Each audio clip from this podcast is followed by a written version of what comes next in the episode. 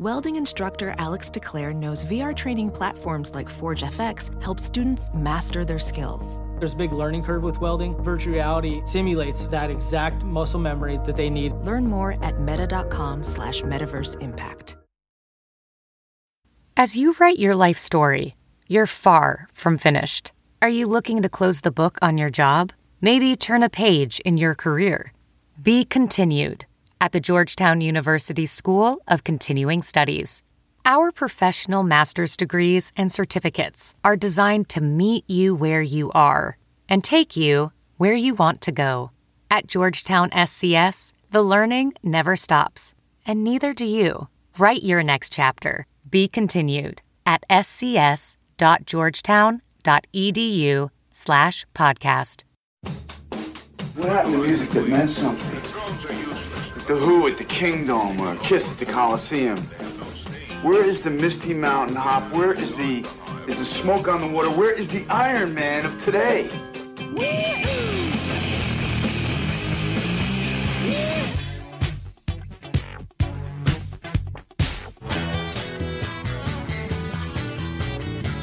Hey, this is not a test. This is rock and roll.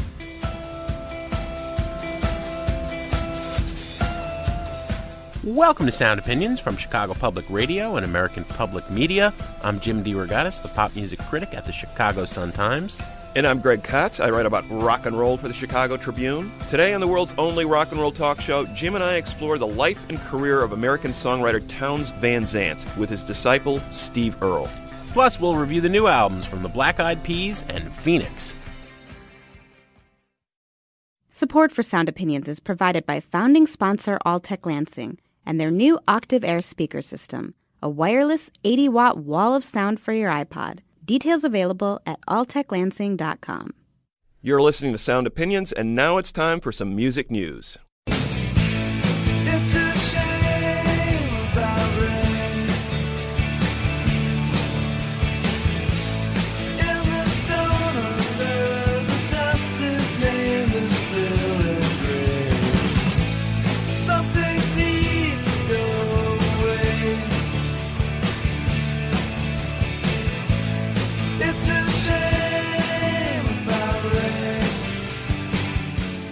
Remember the 90s, Greg? That was a, uh, a brief hit back then in the alt era by the Lemonheads, Evan Dando's band, power pop band. It's a shame about Ray.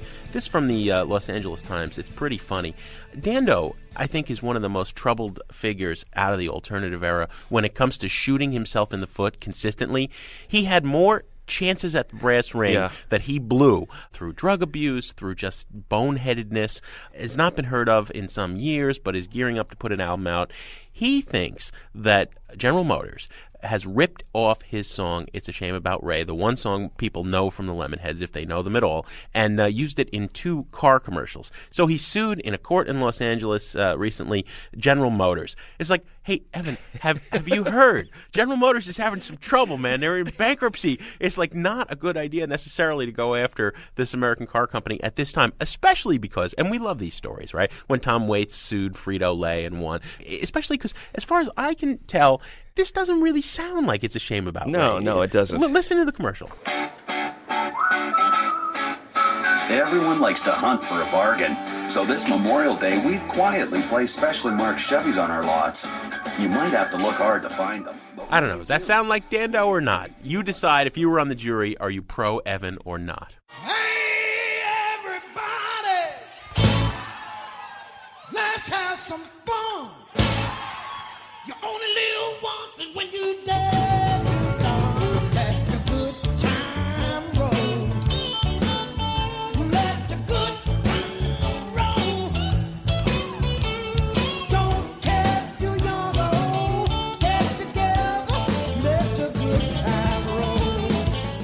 That is Koko Taylor with her version of Let the Good Times Roll. Uh, you get a sense of Koko Taylor as a live performer in that brief snippet. She was one of the most commanding performers in Chicago blues for the last half century. She is now dead at the age of 80. Born Cora Walton in Tennessee in 1928, grew up on a sharecropper's farm, lost both parents by the time she was 11. She was that last generation of blues performers, Jim, who actually had deep connections to the South and was part of that diaspora that came up north to look for jobs uh, around World War II. She came up in the early 50s, soon after World War II was over, with her future husband, Pops Taylor. They both got jobs in Chicago. Uh, she was never looking particularly to be a performer. She sang in the gospel church. And I think there was a couple of reasons for this. One, she didn't have a lot of confidence in herself as a singer, and there was this whole sense of this was a man's world. It was very tough for a woman to break into blues at that time, and certainly the Chicago blues scene, which was dominated by these towering uh, male figures Well, like Muddy Waters and uh, Howlin' Wolf. Well, Koko was a tough broad. And I mean that as the finest compliment. But I got to say, every time I was in her presence, she scared me. Yeah, she she could blow the doors down, and I think part of it was that you know that bravado and that brassiness in her voice was her way of saying I can do it as well as any guy can. Willie Dixon approached her in the early '60s and said, "Listen, you we need your voice out there. I've heard you sing. You can be great." And he handed her this song "Wang Dang Doodle" that became her signature. It was a huge hit in 1965, launched her career on Chess Records.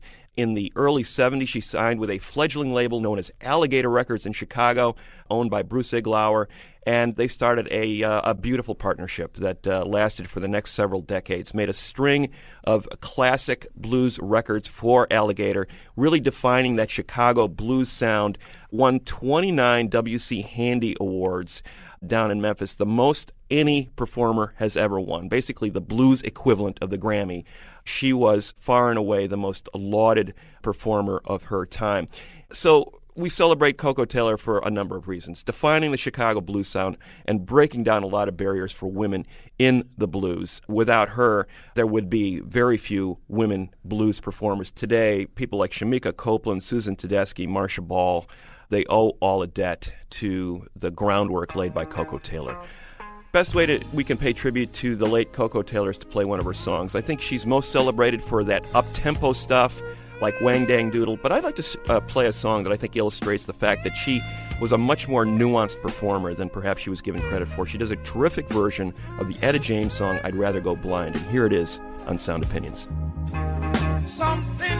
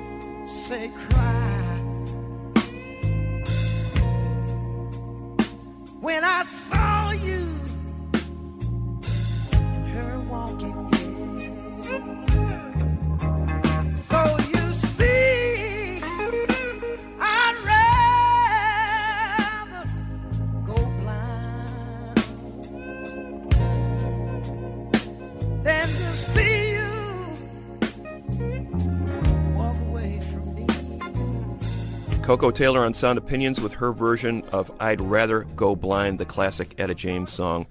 Koko Taylor dead at the age of 80 years old. Listen to them big trucks whine.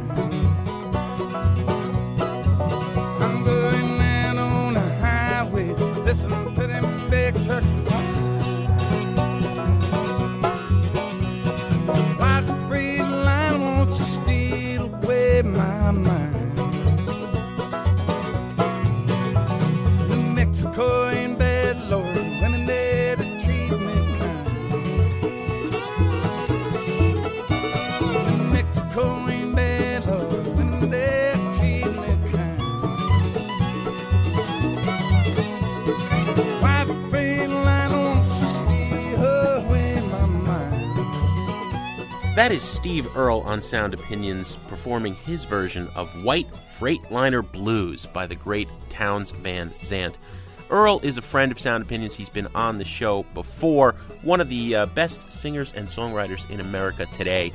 This time, though, when Steve came by the Jim and Kay Mabie studio, we wanted to focus on a man he considers his mentor, Townes Van Zandt. And Earle is not alone in that. Lucinda Williams, Guy Clark, there was a whole circle of people in that Austin singer songwriter scene who looked up to Townes Van Zandt. He was a Texan by birth, but traveled all over the country Minnesota, Colorado, but really a Texan by spirit, that Mhm, unique yeah. Texas spirit that Joe Nick Patoski was talking about a couple of weeks ago when we talked about Willie Nelson. Well, Willie Nelson and Merle Haggard had a number one hit covering Townes Van Zandt with his best known song, Pancho and Lefty. But Townes left a rich legacy of tunes. May not be a household word for many people who aren't music geeks, but he's the kind of singer and songwriter that other singer and songwriters looked up to and admired and wanted to be, except for the part where he drank himself to death. Anyway, we thought it would be nice to uh, look at Townes Van Zandt's legacy as a singer and a songwriter, and to talk to Steve Earle about that and hear some of uh, the new versions of Van Zandt songs that he's performed on his new album, Townes.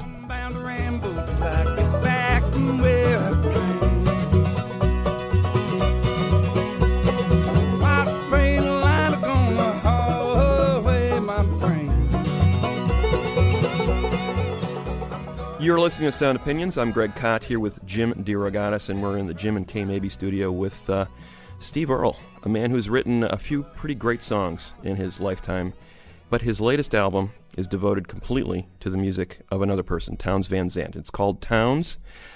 I think if people think about Townes Van Zandt casually, anyway, they know two things about him: the guy who wrote Pancho and Lefty, right, which was a number one country hit for Willie Nelson and Merle Haggard, and that he died tragically at age 52, destitute in, in terms of just his personal health, a heroin addict, alcoholism, manic depressive. Uh, and yet he was your friend, hero, and uh, in many ways, one of maybe the reason you, you you playing music today, right, Steve? Yeah, I mean, he's absolutely. Uh, I don't know how much all the diagnoses have to do with it. I mean, I, like anybody else, you know, probably when I first met Townes, uh, there was a lot about his behavior that I found intriguing, like everybody else did. And, but I, you know, I fairly quickly I learned to separate all that stuff. And, and, and for me, it became about, I became fairly obvious I was witnessing somebody that was making art at this really incredibly high level and he wasn't making any money and he and it didn't make any difference he was he wasn't doing it for money Well, you, you were here in Chicago uh, a couple of years back. You taught a songwriting class at Right. the Old Town School of Folk Music. This album, Townes, has been in the work uh, for, for 10 or 15 years. It's something you wanted to do for a long time. We figured we'd get a bit of a master class here on Sound Opinions. Well- because you once famously said, and this is this is probably the single most repeated Steve Earle quote: "Townes Van Zandt's the best songwriter in the whole world, and I'll stand on Bob Dylan's coffee table in my cowboy boots and say that." yeah i did that i said it for it was a blurb Yeah, And- hyperbole is forgiven. yeah, yeah. well no i mean it was one of those things that and, and do i think and did i think then that towns was a better songwriter than bob dylan no but did i think he deserved to be mentioned in the same breath yes and so did and does bob dylan it's one of those things that Bob's never had any trouble letting people know, you know, how good he was. And Yeah. and Townes did. And and not because he doubted himself as an artist. I don't believe that's what the problem was. I mean, I don't know, but eh, the the problem seemed to be what his idea of what he deserved as a human being. And I don't know why he sabotaged himself, but he did constantly. Well, let's. Uh, you said you know best thing to do is to hear the music. Um, how about a town song? What, yeah, uh, well, this is like a. I recorded this the first thing I recorded, and it's like the first day in jail. You go out and find the biggest guy on the yard, you knock him out, and then you get to keep your radio. So.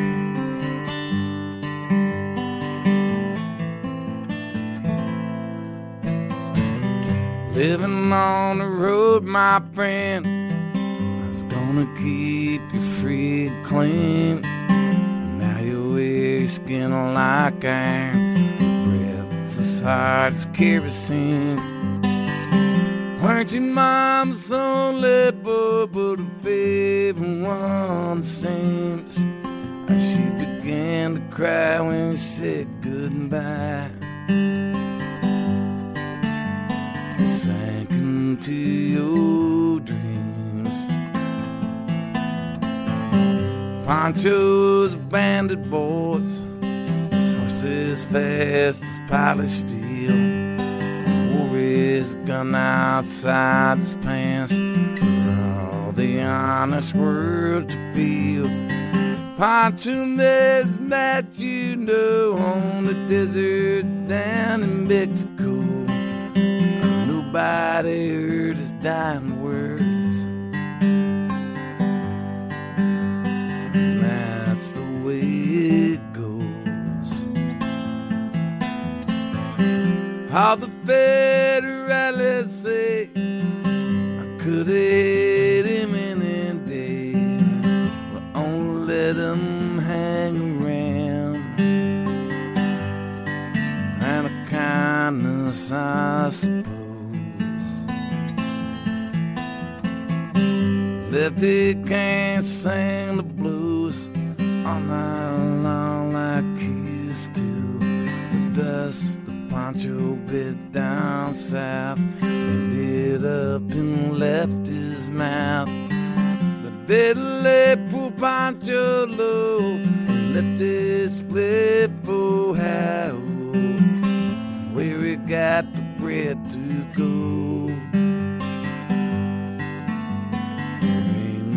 nobody knows how the Federalists say I could hate him any day, but only let him slip away. And a kindness, I suppose.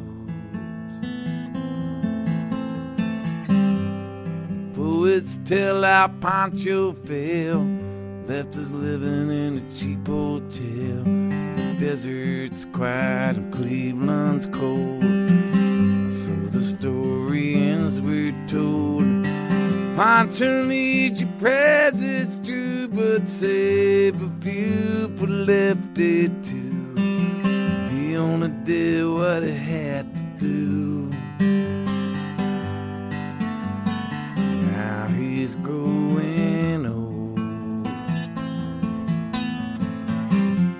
the Federalists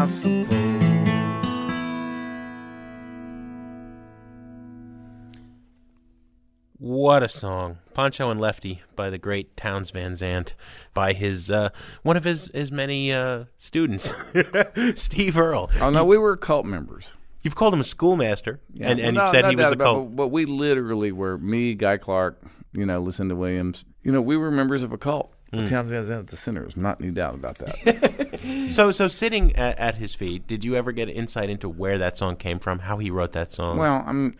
He got so tired of people asking him who the song was about, you know, or even being as forward as saying, so that, "That's like about uh, Pancho Villa and Lefty Frizzell, right?" Which is, you know, kind of stupid as soon as you say it. But and he he would. It, they're about him. That's my opinion. They're all. He's Pancho and Lefty, Mm. and I. I think more than any other artist I've ever run across, Townes' art was about him. And normally, you know, it sounds like it would be an incredibly self-centered thing to do, but every once in a while you run across somebody that's so good that they can look constantly inward at themselves, and what comes out naturally is the the part of their impression of themselves that we that all the rest of us relate to, which is what art's about. You know, you ha- you can only they say you can only write about what you know, but you have to write about the part of your experience that you. It's about the it's about the similarities. It's about the common experience.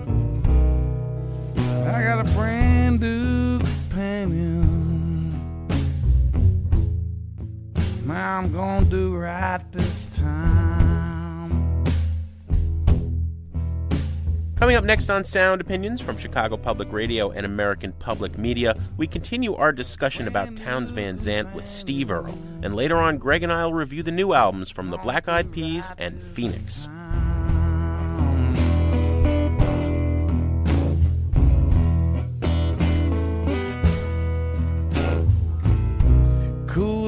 With the breathing. Chases away them Highland bottles of wine.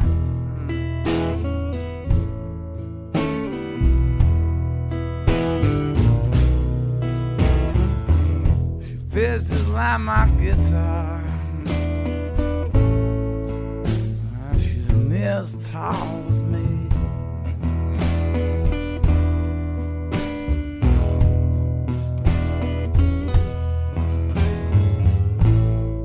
She fishes like my guitar. Near tall as me.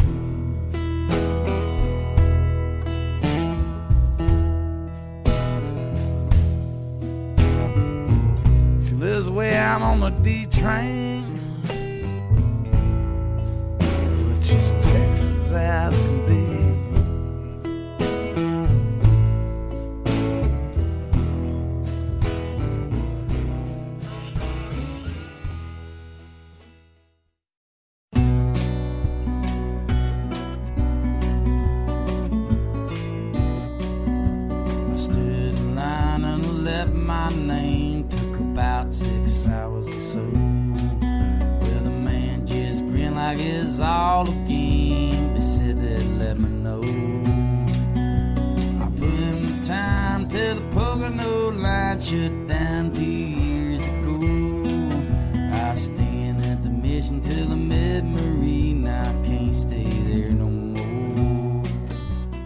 Welcome back to Sound Opinions from Chicago Public Radio and American Public Media. We're going to continue our look at the life and legacy of Townes Van Zandt with guest Steve Earle.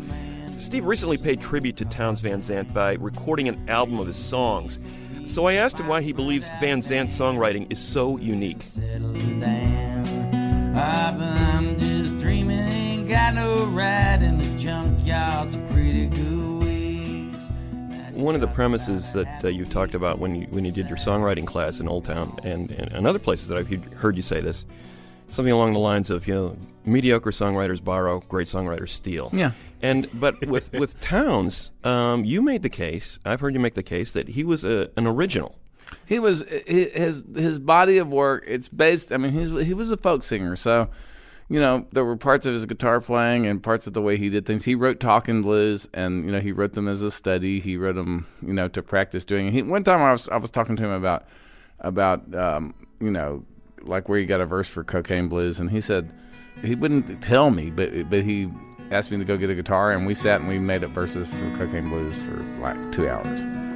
Cocaine, cocaine. Round my heart and running round my brain, cocaine. All you old cocaine. I woke up this morning, Lord, I had a hunger pain. And all I want for breakfast is my good cocaine, cocaine. And he said that's all it's about. It's just about making them up. It doesn't matter how they turn out. Mhm. You know, it's just about preserving that you know that tradition. But he did come up with stuff. Pancho and Lefty is like sort of hard. You know, when you take that musically and take it apart, and what does that sound like? I mean, it doesn't sound like any other country song I've ever heard musically.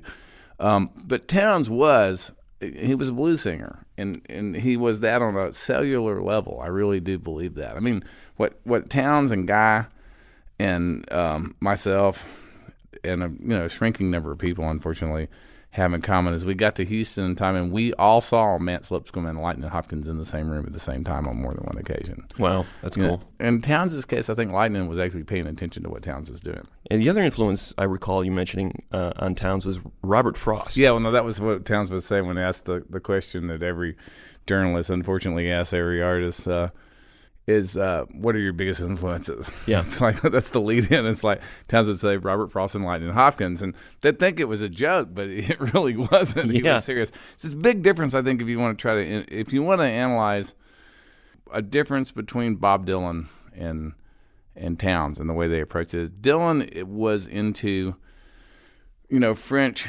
modernist poets and the beats.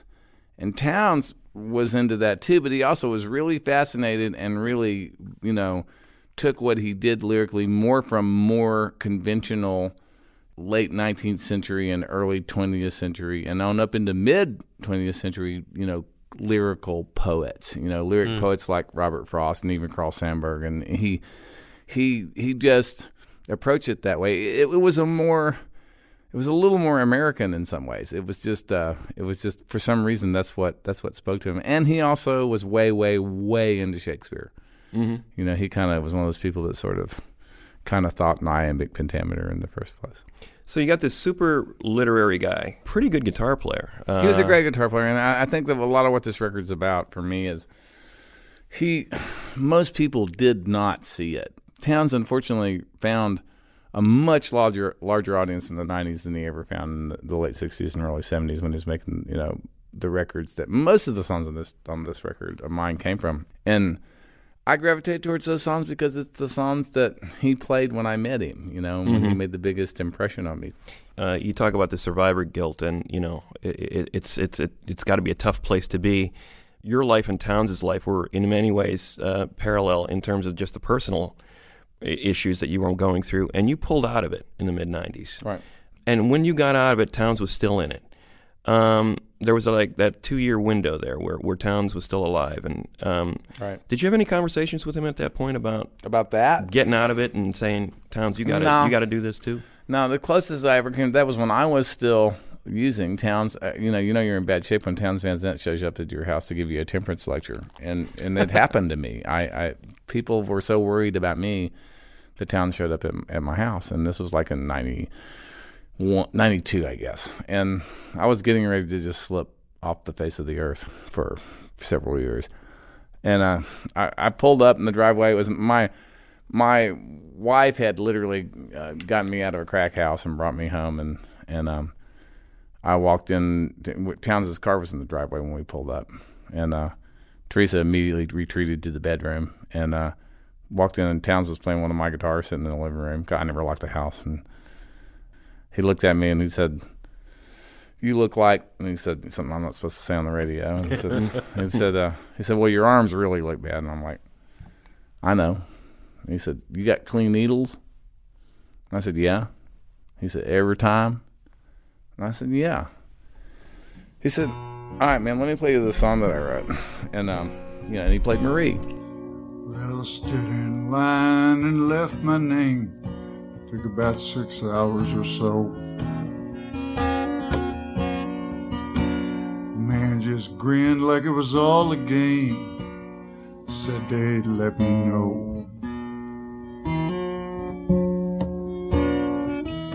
Put in my time till the Pocono line shut down two years ago. I was living at the mission till I met Marie. I can't stay there no more. The last time I saw Townes in in person was the night the Bluebird Cafe record was recorded, which was in '95. And you know he was dead, you know, a year and a half later. Mhm. And uh, we talked on the phone a couple of times after that, but it was the last time I, saw, you know, I saw him. It was the last time Guy and Townes and I were all in the same room at the same time. And Guy Clark, yeah. yeah. The way I live and the reason I'm still here is is 12 step programs. It's still I go to meetings, I call my sponsor, I do all that stuff. He he wasn't willing to do all that stuff. He knew about that stuff. He'd been he'd go to treatment centers to dry out, you know, but he would always come back out and start drinking again immediately. Well, we've made the case. We want to uh, remember the songs and the art, Yeah, and not absolutely. the behavior. Absolutely. Are you going to give us one more, Steve? Yeah, I'm gonna. This song is like I've been I've been singing it longer than almost any of them. I almost didn't record it because Lyle Lovett recorded it a few years ago, and then, but I, I it was one that I just felt really close to because I've always played it. And it's uh, if this song doesn't scare you to death, uh, I didn't exclude the dark songs. That's for sure. This one's there. If this song doesn't scare you to death, then you're over medicated.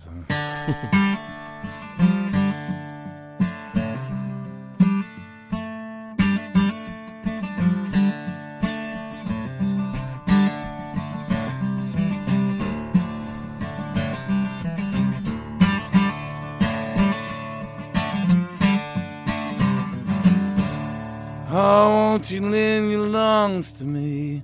Mine are collapsing. Plant my feet and bitterly breathe up the time that's passing. Breath I take, breath I give. Pray the day ain't poison. Stand among the ones that live in lonely indecision. Our fingers walk the darkness down, mind is on the midnight.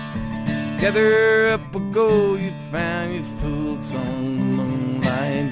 If you try and take it home, your hands are turned to butter. Better leave this dream alone, try and find another. Salvation sat and crossed herself and called the devil partner. Wisdom burned upon a ship who killed the raging cancer. Seal the river at its mouth, take the waters prisoner. Fill the sky screams and cries, bathe in fiery answer.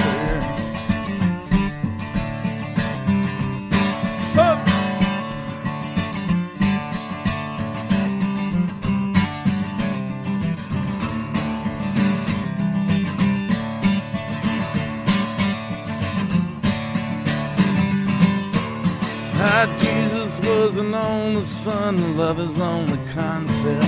Strangers crying, pouring tongues, dirty at the doorstep.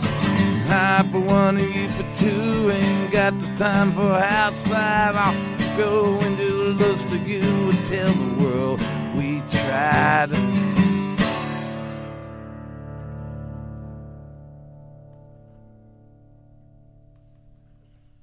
That's Lungs. Townes Van Zandt song covered by Steve Earle on Sound Opinions. Uh, Steve, thanks so much for coming into Sound Opinions. Thank you. I'm going out to Denver, see if I can find.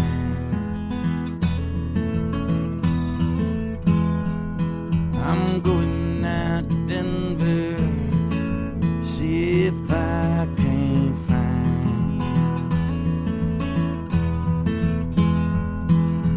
loving Colorado. girl. Well, we've just heard Steve Earle perform some of Townes' songs and talk a lot about Townes, and it's interesting, Jim, that Townes is often heard about but seldom heard. A lot Yeah. of people know there was this songwriter Townes Van Zandt, but what did he actually sound like? His his records kind of got lost in the shuffle, as Earle said so eloquently. He shot himself in the foot so many times Mhm. that that career never took off. But I think there were a couple of things that stood out for me about Townes Van Zandt. One, just a brilliant guitarist and vocalist. I think he was a very underrated singer. A lot of his records tend to gussy up uh, his performances with orchestration that he really didn't need. So I prefer his solo live recordings as the place to go when you're looking for Townes Van Zandt. And the other thing is his incredible sense of melody. He would write these tragic lyrics, these these really dark, sorrowful, death obsessed lyrics, but at the same time couch them in these beautiful melodies.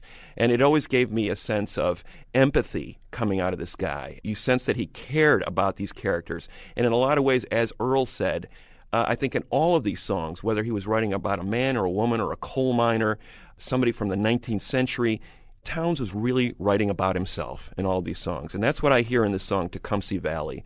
I get this image from uh, some Wild West town from, from the 19th century, and he's writing about this woman, Carolyn, who meets, meets this tragic end. But at the same time, I think he's really writing about himself, and he couches it in this just uh, gorgeous melody. One of his greatest songs, Tecumseh Valley from Townes Van Zandt on Sound Opinions. Where the name she gave was Caroline, daughter of a miner. And her ways were free, and it seemed to me the sunshine walked beside her.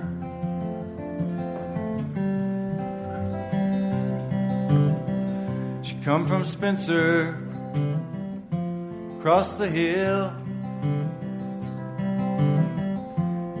Said her pa had sent her,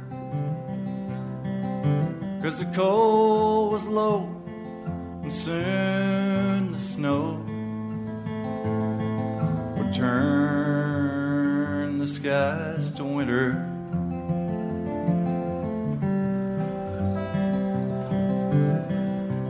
Well, she said she'd come to look for work.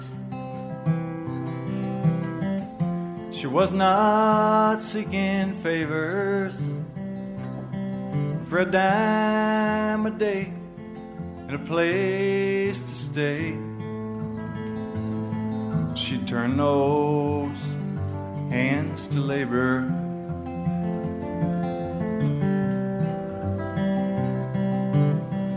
But the times were hard, Lord, and the jobs were few. All through Tecumseh Valley. But she asked around till a job she found. Tending bar at Gypsy Sally's.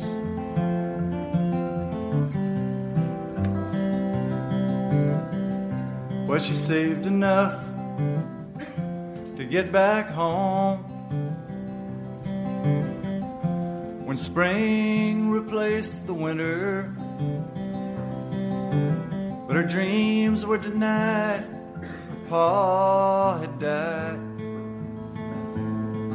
Well, a word come down from Spencer.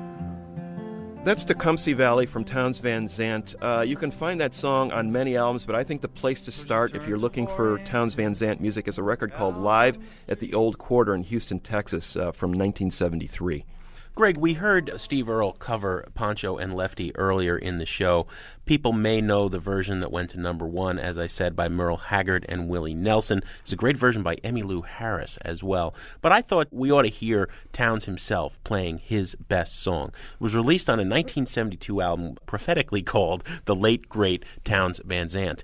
Earle kind of ducked the question when we asked uh, where he thought this song came from. That's when he said Mm-hmm. uh, they're all about Townes himself, and and I can see that. And, and a lot of people think it's really about Pancho Villa.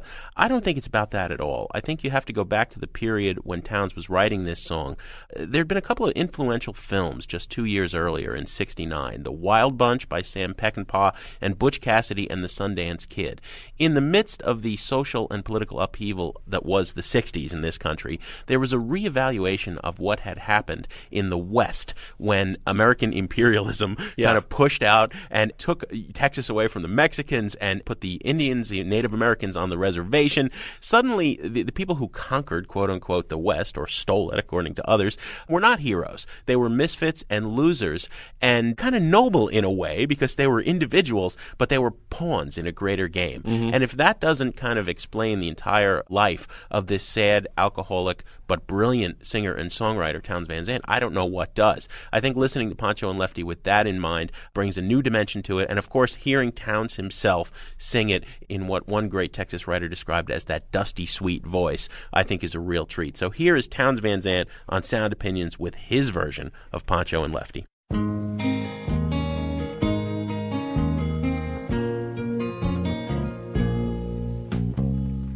Living on the road, my friend, what's gonna keep you free and clean? Now you wear your skin like iron and your breath's as hard as kerosene. You weren't your mama's only boy, but her favorite one, it seems. She began to cry when you said goodbye. Sank into your dreams. Well, Pancho was a bandit, boys. His horse was fast as polished steel. Wore his gun outside his pants for all the honest world to feel. But Pancho met his match, you know, on the deserts down in Mexico. Nobody heard his dying words. Oh, but that's the way it goes. And all the federales say they could have had him any day. They only let him hang around out of kindness, I suppose. Pancho and Lefty from Townes Van Zandt, a classic song by a great singer songwriter. Jim and I are going to be back on Sound Opinions from Chicago Public Radio and American Public Media with our reviews of new albums from the Black Eyed Peas and Phoenix. But I also want to remind you that everyone's a critic on Sound Opinions, and we need to hear your voice on this show as well. So give us a call, 888 859 1800, and tell us what you think.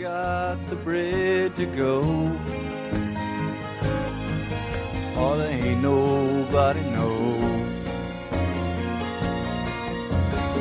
And all the federales say they could have had him any day. They only let him slip away. Out of kindness, I suppose. Well, the poets tell how Pancho fell left his living in a cheap hotel. The desert's quiet and Cleveland's cold. So the story ends, we're told. Pancho needs your prayers, it's true. We'll save a few for Lefty too. He just did what he had to do. And now he's growing old.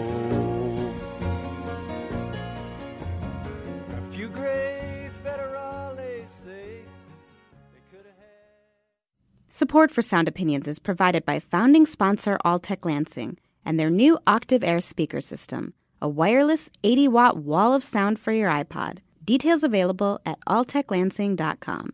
Gotta get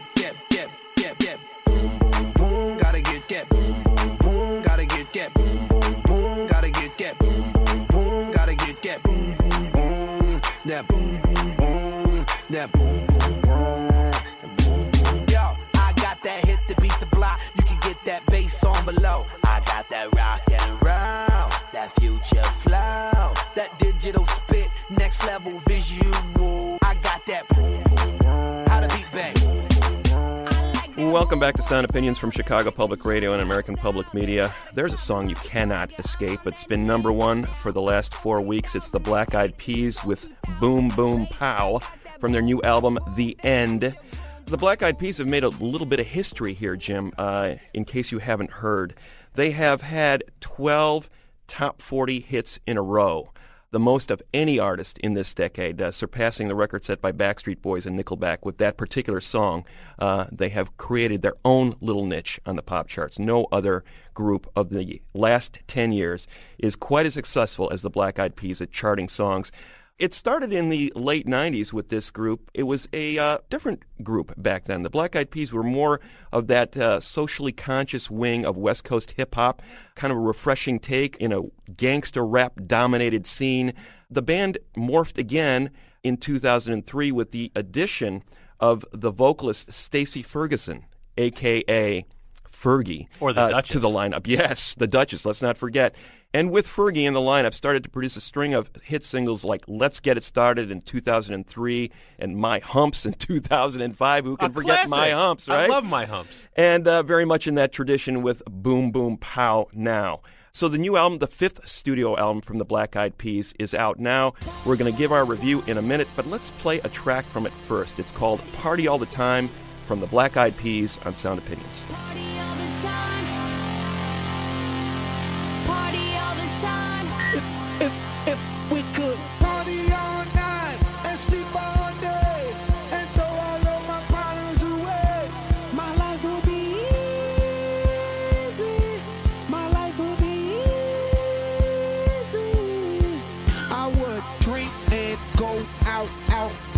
Party, party all the time. Yep, that's what I do.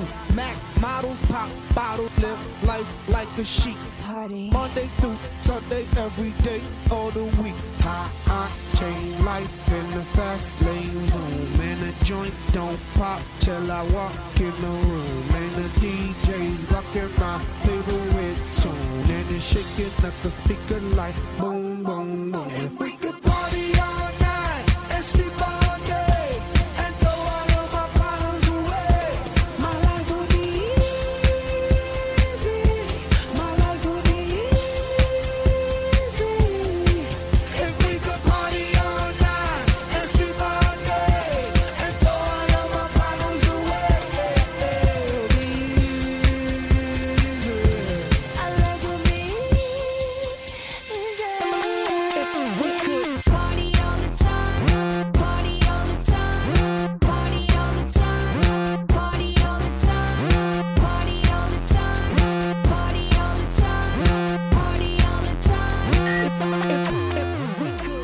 That is the Black Eyed Peas with Party All the Time from their new album, The END, which stands, Mr. Kot, for Energy Never Dies. It's an acronym.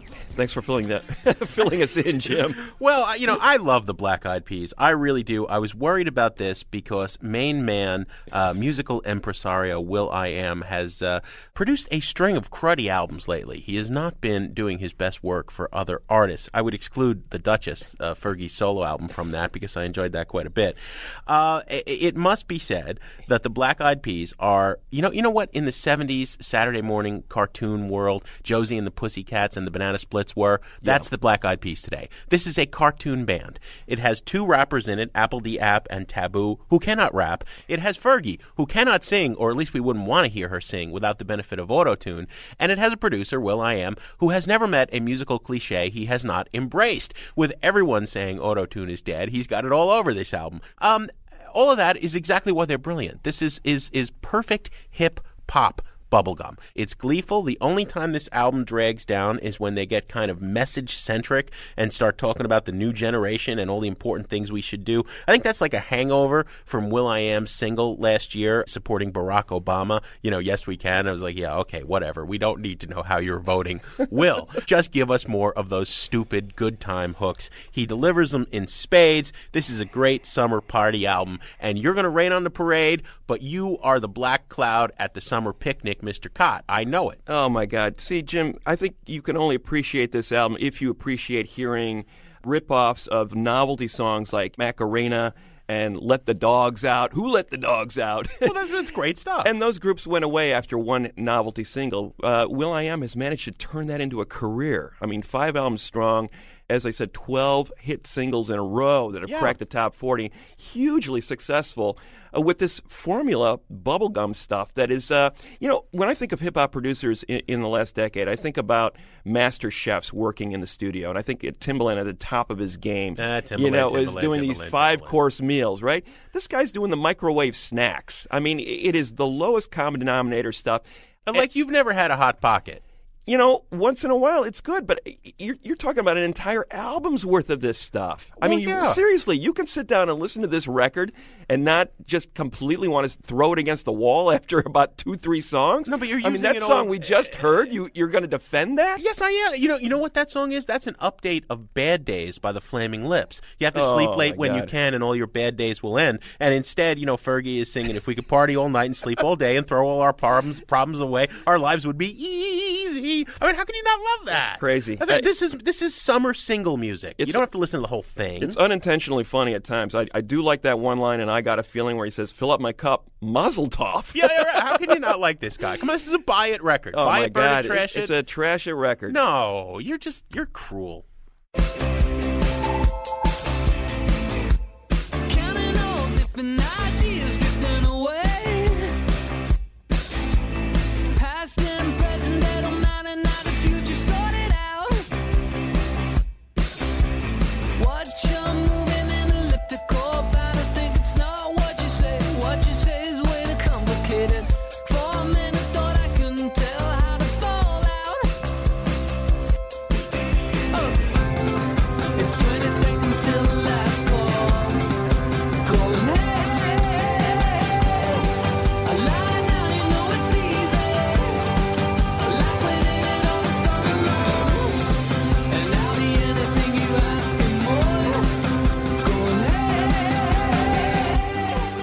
band called Phoenix with the song 1901 from their new album, the fourth of their career, Wolfgang Amadeus Phoenix, kind of pretentiously titled.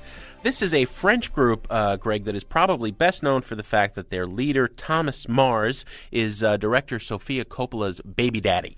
Other than that, they've backed the French duo Air in concert several times on different tours. They've collaborated with Daft Punk. They've put out three albums, and while there's been buzz in that kind of Euro disco hipster underworld, they've never really delivered on the promise.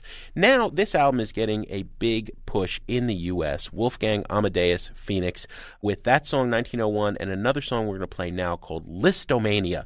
Interesting trivial fact, Greg, this is about the Hungarian pianist Franz Liszt, who uh, in the 1800s inspired waves of passionate fan adoration. He was like the Frank Sinatra or the Beatles or the uh, or the Black Eyed Peas of, of his day, with people throwing themselves at him on stage. And this song is, I think, kind of pointing out that uh, a good pop craze is timeless, no matter what century we're talking about. Here is Phoenix with Lisztomania on Sound Opinions. We'll come back and rate it on the buy it, burn it, trash it scale.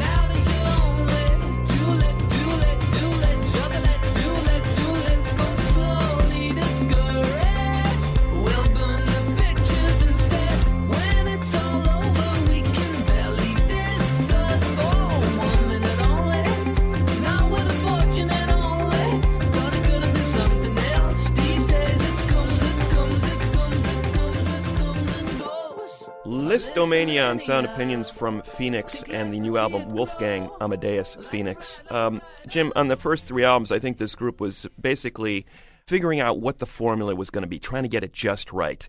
A little bit of synth, a little bit of guitar, some of these rave-tastic drums, a little bit of ambient texture. They were, again, I'm going to use the cook analogy here. They were, you know, playing around with the ingredients and trying to get it just right. And I don't think they quite got the formula correct on those first three records. On their fourth album, uh, I think they get it just right. What they're striving for here is 10 filler free pop songs, and I think they finally achieve it with this record. A nice mix of styles. Uh, some people have called them a disco band, some people have called them a, a new wave band. I think they combine all of those elements in really interesting ways. Even the one track that sort of skirts the formula, this sort of German art rock groove on Love Like a Sunset Part 1.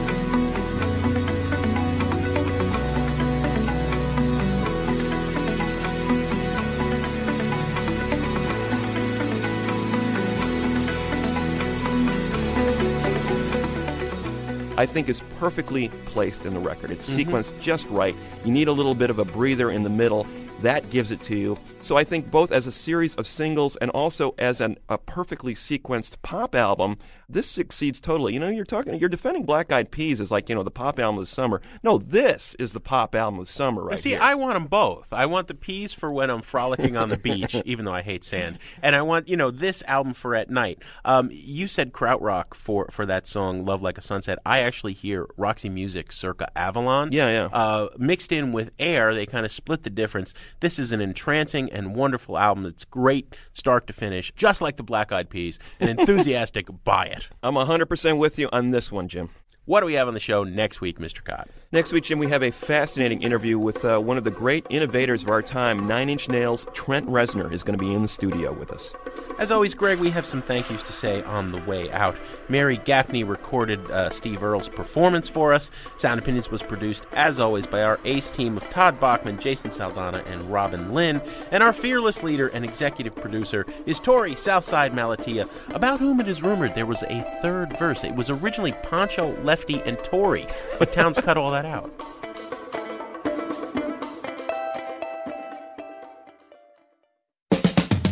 On Sound Opinions, everyone's a critic. So give us a call on our hotline 1 888 859 1800.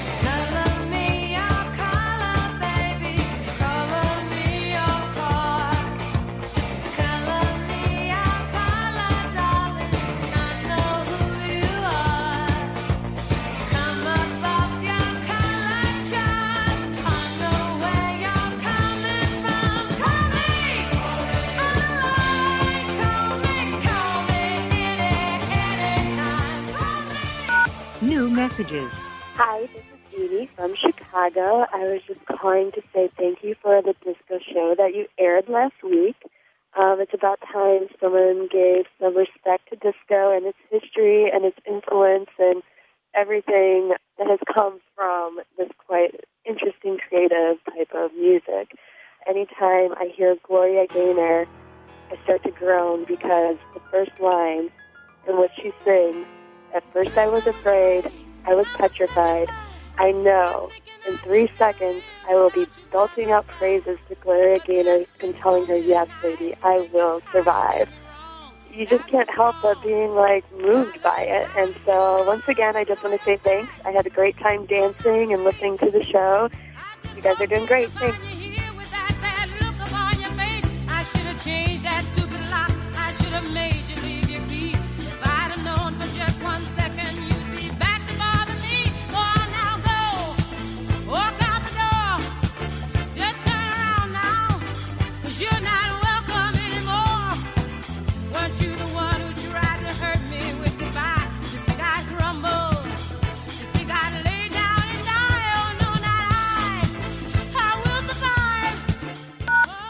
Hi, my name is Susan. I'm calling from Philadelphia, Pennsylvania. I just listened to your show about disco music with great anticipation, and I truly enjoyed it. And I want to thank you for acknowledging that it was the gay community, as one of the fringe communities, that helped the genre soar. Gloria Gaynor's I Will Survive was the anthem of a generation. I still blast it and sing along when I hear it as I drive. Once again, I really enjoyed your show. Thank you very much. Bye. of my broken heart. And I spent so many nights just feeling sorry for myself. I used to cry. But now I hold my head up high and you see me. Uh, hi, guys. This is Chris calling from Boston, Mass. Uh, and I just listened to your podcast where you felt the need to defend disco. Um, disco seems alive and well these days. Uh, you spend a lot of time covering all these new new wavers and uh, all these dance groups that center their sound around uh, loops on their laptops. And I mean, I for one am, am sick of it. I'm sick of watching people set up their MacBooks before a show, and I'm sick of uh, these new new wavers smirking over their microphones at me while they yip and yap and uh, you know the, the ironic falsetto. So um, you know, somebody's got to say something. Somebody's got to call shenanigans on you guys. Uh, let's bring back the Disco Sucks T-shirts, um, and let's not forget the Minutemen who asked the immortal question: Do you want new wave or do you want the truth? Um, and I don't know that I'm ready for the truth, but I'm uh, sick of the disco and the new wave.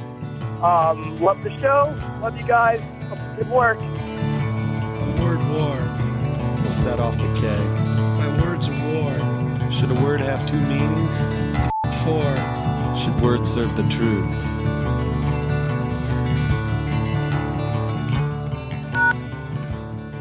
Hi, Jim and Greg. This is Shala from Oakland. I'm a new but big fan of your show.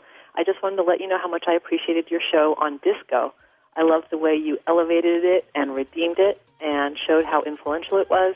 And I especially love the samples you chose, especially Shame, Shame, Shame and I Feel Love. Thanks again. Keep up the fabulous work.